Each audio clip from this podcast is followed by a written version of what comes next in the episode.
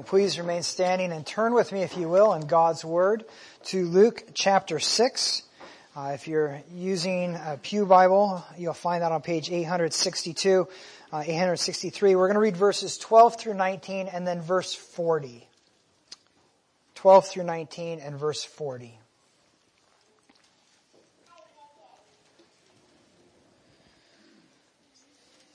Beloved saints, uh, please give your attention to the reading of God's Word.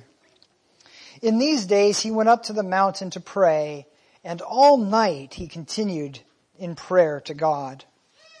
And when day came, he called his disciples, and chose from them twelve, whom he named apostles. Simon, whom he named Peter, and Andrew his brother, and James and John, and Philip and Bartholomew, and Matthew and Thomas, and James the son of Alphaeus, and Simon, who was called the Zealot, and Judas the son of James, and Judas Iscariot, who became a traitor. And he came down with them and stood on a level place with a great crowd of his disciples and a great multitude of people from all Judea and Jerusalem and the seacoast of Tyre and Sidon who came to hear him and to be healed of their diseases. And those who were troubled with unclean spirits were cured and all the crowd sought to touch him, for power came out from him and healed them all. And now down to verse 40. A disciple is not above his teacher, but everyone, when he is fully trained, will be like his teacher. And this ends the reading of God's word. Well, let us ask God's blessing on our time in this passage. Lord Jesus, you know the darkness of our minds and hearts. You know our fears and doubts. We ask that you would flood that darkness with the light of your grace and peace, and that you would open our minds to your truth, that you would grant us hope and grant us faith. We ask that you would cre- increase our understanding and allow us to receive you in and through your word, that you would let your love shine through the pages of your scripture, that your spirit would be with us as we read and hear. May he grant us that we might deliver and that we might delight in all that we encounter in your word, we pray. Amen. You may be seated.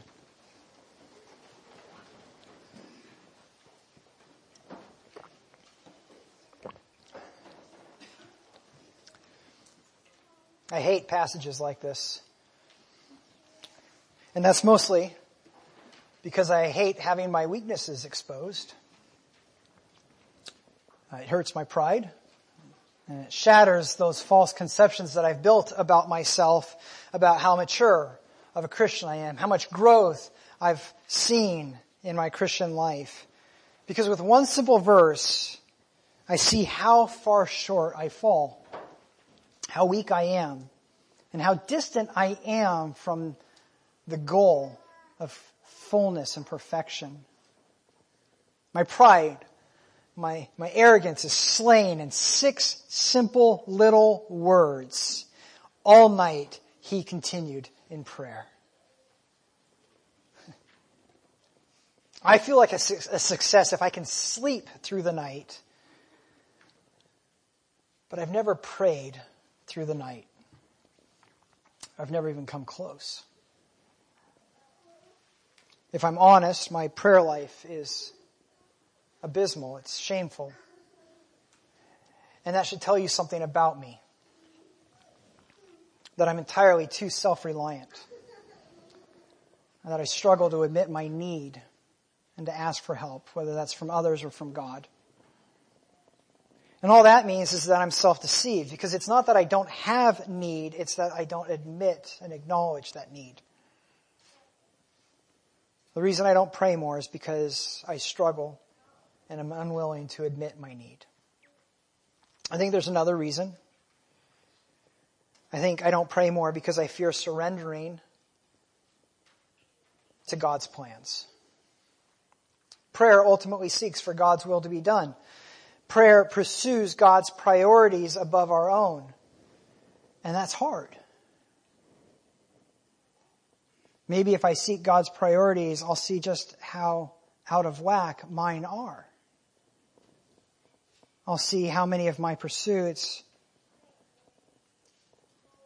my desires have taken God's rightful place in my heart. I'll see that they've become idols. If I ask God to change me and transform me and make me more like Jesus, what might He ask me to give up? And maybe it's just me, or maybe you have your own struggles with prayer. So, what could it be that drove our Lord to pray all night long? We know from the passage he was about to choose the, the 12 apostles. And the Bible says that, that they, along with the prophets before them, are the foundation upon which the church is built. Christ himself being the chief cornerstone. He was about to choose the men to whom he would entrust the church when he returned to heaven. Those who would lead this fledgling work, those who would set the example, those who would be tasked with training the next generation of leaders. It would be an understatement to say this was sort of important. And so he prayed. He sought wisdom. He sought guidance. Prayer is that great act of surrender. Not my will, but your will be done. Because it's the church. It's that place where we're meant to learn how to surrender. It's that place where we're meant to learn what it means to decrease so that Christ might increase. It's that place where we're meant to learn how to die to self and live to Jesus. How could it begin in anything except a great act of surrender? And that's really what our passage is about today, the church. It's, it's a story of the church. And as such, it, it will tell us about the church's uh, purpose and character. But really, it's not our story so much as it's, God's story, a tale of what He is doing and where He is taking us. Because the church is His church. And so as we look at this passage today, I, I, I want to drive home this point. The church is a messy place, but it's where the power of Jesus is found in the process of discipleship. And I'll try to explain all of that from the passage, but that's really what we want to see. It's messy, and that's okay, because it's where we find Jesus powerfully at work in transforming us as his disciples. Uh, to see that, we want to return to a theme, the theme of discipleship, which which we saw in chapter five. Uh, we saw that how it was characterized, uh, laying down our lives and being raised by Jesus to something new. That was a characterization. Today, I want to define it more. Uh, and then we want to see how the calling of the 12 apostles teaches us about the nature of the church and the leaders within it. And then finally, I'd like to close making a few reflections on both the messiness of the church and the power that characterizes it. That's really my hope this morning as we look at uh, this beautiful and humbling passage. Uh, perhaps a good place to start is to talk about um, our goal in life. Where are we headed? What's the hope? Uh, what's the end goal? What do we hope to accomplish? Uh, and there might be many things we hope to accomplish, uh, but which one is most important? Because that's the destination. That's where you're headed. That's, that's what you're aiming at. And everybody has a destination, a great goal, a chief goal. For some, it's success, maybe a legacy. Others, it might be power, uh, whether that's political or uh, personal power. Some, it might be a life of comfort, free from struggles and affliction. For others, it could be health, good health, a long life, to see how long they can live, to put grave, the grave off as long as absolutely possible. Or it could just be to have a big, happy family. Uh, and it's not that uh, these things in the right way are bad. Uh, money and, and careers and family and health and longevity, these are good things. The problem is when they become more important than God. That's when they become dangerous. When you subordinate God to your desires, they have become unhealthy and dangerous. They have become your destination, your, your goal in life. Now, of course, none of us likes to admit when this happens, even to ourselves. And so how can we get an honest answer? I think the, the way is to ask questions like this. What scares you the most? And what do you spend your time on? See, our fears expose our idols. Whatever you fear losing the most is, is what you value and love the most. What you think you can't live without has become your God. And if you're anything like me, your fears reveal all sorts of idols. Because my heart is, is full of all sorts of mixed priorities and terrible fears. I'm a mess.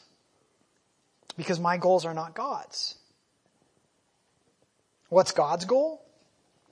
Well, twice in our passage, he calls his people disciples. You saw, did you hear that in verse 13 and 17? Uh, a, a disciple is a student or a follower studying something. And so a disciple of Jesus is somebody who is studying Jesus. A student of Jesus. And verse 40 tells us that the end goal of this, when he is fully trained, a disciple will be like his teacher. That's the goal of the Christian life. To be like Jesus. That's the destination. That's the goal. But it's here that caution is needed. There are ways you are called to be like Jesus and there are ways you are not called to be like Jesus. You are not called to be the uncreated creator of all things. You're not called to be the savior of the world and you are not called to be the object of worship Jesus is unique and alone in these things. The Bible tells us how we are supposed to be like Jesus. Colossians says, put on the new self, which is being renewed in knowledge after the image of its creator. In knowledge. One of the ways you're called to be like Jesus is to have the mind of Christ. You're called to take every thought captive to God's word, to God's truth. You're called to reject all lies and believe only truth. Ephesians gives us another way we're called to be like Jesus. It says, and put on the new self, created after the likeness of God in righteousness and holiness. You're called to love what is good and holy and pure. You're called to discern good from evil and give yourself only to what is good. But our hearts, if we're honest, are desperately wicked and give themselves to all sorts of impure pursuits. Knowledge, holiness. There's one more way that the Bible says we're called to be like Jesus. In the beginning, he said, Let's make man in our image after our likeness and let him have dominion. God gave us a power strength. But it was meant to be used in the service of God and others and not self. You have a strength that you, you must every day decide how you're going to use. To serve yourself or to serve God and to serve others. And the temptation will ever be before you to use your strength, your power for your glory and not God's. You can hear how all three of these things, knowledge, holiness, dominion are, are uh, echoed in the Great Commandment. You should love the Lord your God with all of your mind, all of your heart, and all of your strength. And the second commandment is like it. You shall love your neighbor as yourself. In other words, this is what it means to be like Jesus. To love God with our mind, our heart, and our life, our strength. And to show that love to others. That's what it is. A perfect love for God. A love for the truth that is so perfect that you are never again taken in by a lie. A love for what is good that is so pure that, that anything uh, that, that touches on doing something wrong is repulsive to you. And a power so pure that is always used in the service of others and never for your own glory. Wouldn't that be nice? I think this resonates with us even if our desire for this is imperfect, we at least want to want this. We know it's a good goal. We know it's the right goal. What we don't know is how do we get there? It's one thing to know where we're headed, what the goal is, what the destination is. It's something altogether different to know how we get there. And so what does that journey look like? At the risk of sounding overly simplistic, the way to get to where Jesus is is to walk the road that he has walked. Because it ends in the same place. And so from the beginning of our study of Luke, we've seen two things that characterize Jesus.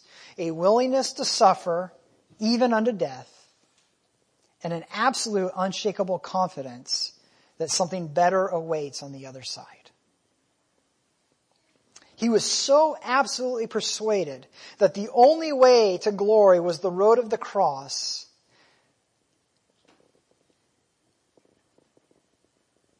that for one of his disciples, he chose one whom he knew would betray him unto death.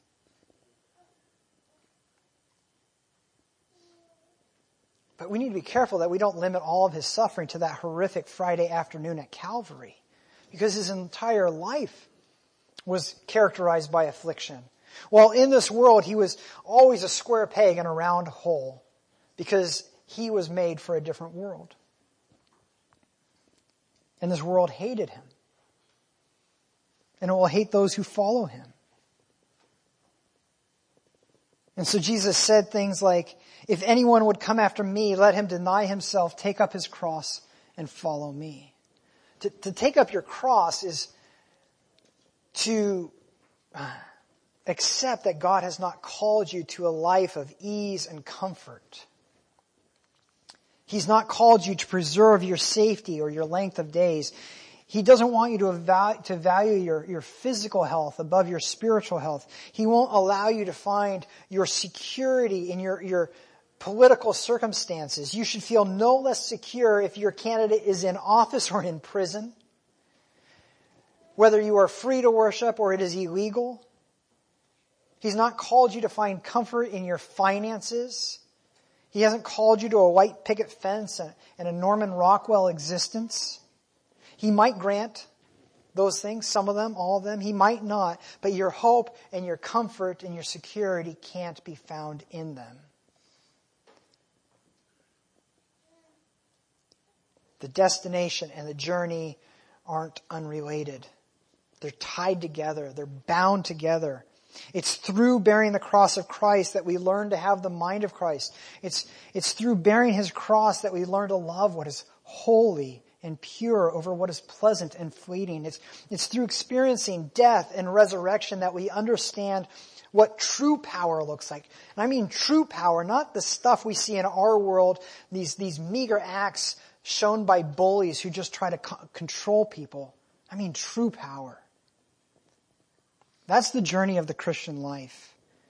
This is how we get to the goal of being like Jesus. That's the journey, but it's a journey that's walked in a context, in a community. And that's why, as he calls his disciples to this, he calls 12 leaders from among them. If you've ever been on a tour, especially someplace that might not be particularly safe, the first thing you're going to hear is stay with the group. It's good counsel. It keeps you from getting lost and keeps you safe. Getting separated from the group is, is a sure way to get lost and off track. But there's something truly unique about this group, this community, the church. Look at verse 13. He called his disciples and chose from them twelve. He didn't call in the experts. He didn't appoint his friends and family to powerful positions. He called leaders out from among those who are being led. God's people are led by equals, not elites. Look at this list that he chose. James and John, do you remember what they were concerned about right before uh, Jesus was betrayed? Themselves. Can we sit on your right and your left hand in glory? Way to be there. You got Matthews, a tax collector. But to drive the point home on this list, look how it's constructed, where it begins and ends.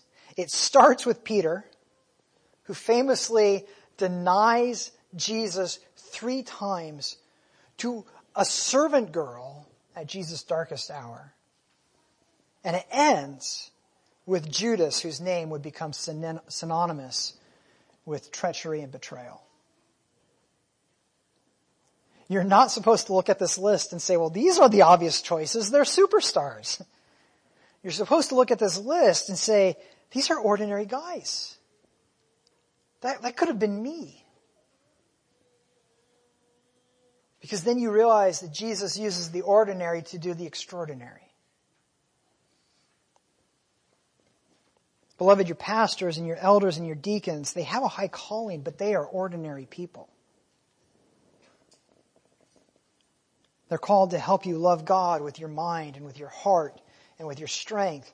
But, but they're not rock stars. They're servants. And they're broken sinners like Peter and James and John. Some will prove to be treacherous traitors like Judas. But they're called out from among the people because they're not meant to be seen as, as other or special. One of the worst things that you can ever do for yourself or your leaders is, is to isolate and separate them. Oh, you're the pastor. You must not struggle. Or I shouldn't talk like this around my elder. You're an officer. How can you? All you do is you create a divide between yourself and your leaders and you destroy all room for weakness. You erode all opportunities for vulnerability because you expect perfection. How many people set their pastors on a pedestal only to be so discouraged when they realize that they are human and they end up leaving the church, going to another one, looking for a perfect pastor there, only to find out he too is human. That distance will be a barrier to them serving you. Because service requires getting close. We see that in verse 17. He came down with them and he stood on a level place. Now I know, of course, in context, this is describing Jesus' descent from the mountain. But Luke knows what he's doing. Remember what John the Baptist said in chapter 3, quoting Isaiah? that every valley shall be filled and every mountain and hill shall be made low. The crooked shall become straight and the rough places shall become level ways and all flesh shall see the salvation of God. Jesus did not come to be served, but to serve. And he did not keep a safe distance, but he got up close with the people he ministered to. Yes, he came down from the mountain, but long before he did that, he came down from heaven. And he became one of us. He came down to us. And that's the model for leaders in the church. Not elites, equals, not stars, servants. They're worthy of the respect due their office. They have a higher calling. They must be qualified, but they are human. And they must be allowed to be so. You should neither worship them nor be surprised by their weakness and failures because they're fellow travelers on, on the way to the goal of being like Jesus. They aren't the goal. You must remember that if they're called from among you, they're one of you. And they need you every bit as much as you need them. You'll need their forgiveness and they'll need yours.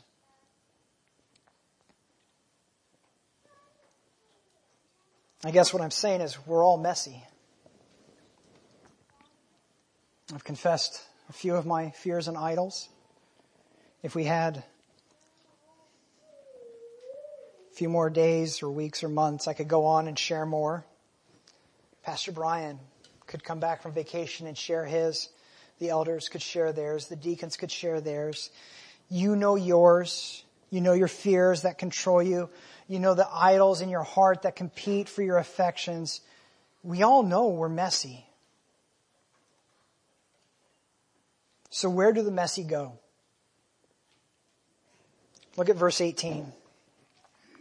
Jesus came down to the crowd, and as he did, he came to those who were troubled with unclean spirits. This is how the Bible describes those who spent their time with Jesus and with whom he spent his time. The church isn't this perfect community of people. It's a hospital for souls. It's an island of misfit toys. It's that reality that we have to understand.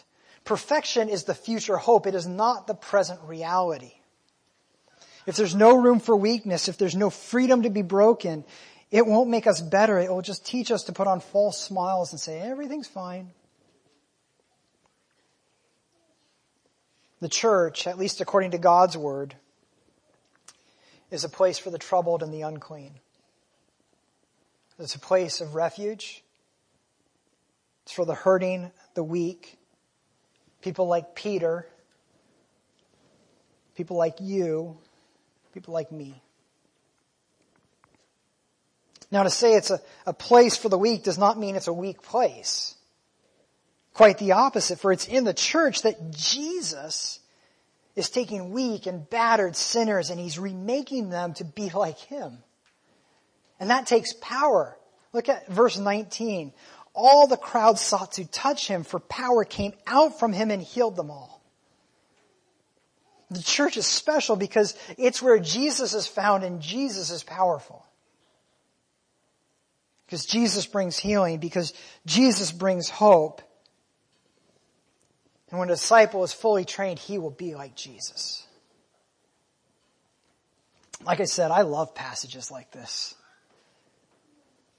Because they remind me that no matter how weak and messy I am, I belong to a God who's at work in me. And I'm reminded just how important the church is. Messy, yes. But that just means I fit in. Messy and powerful.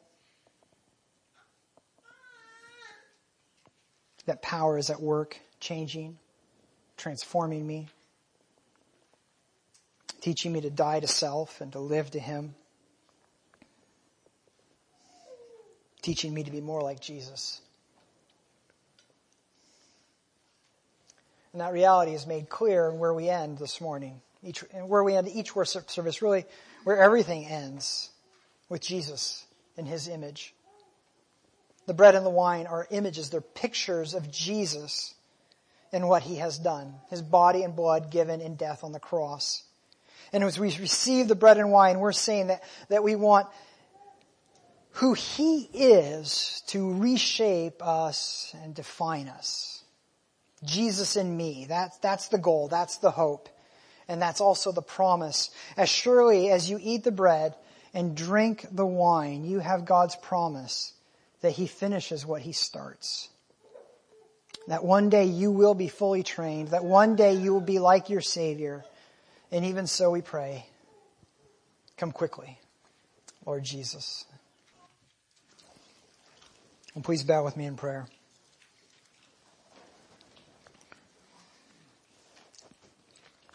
Our gracious Lord, we are weak and we are needy, and yet we fail to pray and to admit our need. But you did not wait for us to ask. You came to help. You came down to serve. You came down to us. And you've given us the church. It's messy and imperfect, and it is powerful. Because it's in the church that we touch Jesus and he touches us and we find healing and there we are made more and more like our Master. And that is the great hope. That is the great goal. May we one day be fully like Him. Change us day by day and help us to love as we have been loved, to serve as we have been served. To be with, we ask that you would be with our pastors and our elders and our deacons, both present and future. May they humbly serve, not as elites, not as superstars, but as fellow patients in the hospital for souls, your church. We ask these all in Jesus' name, amen.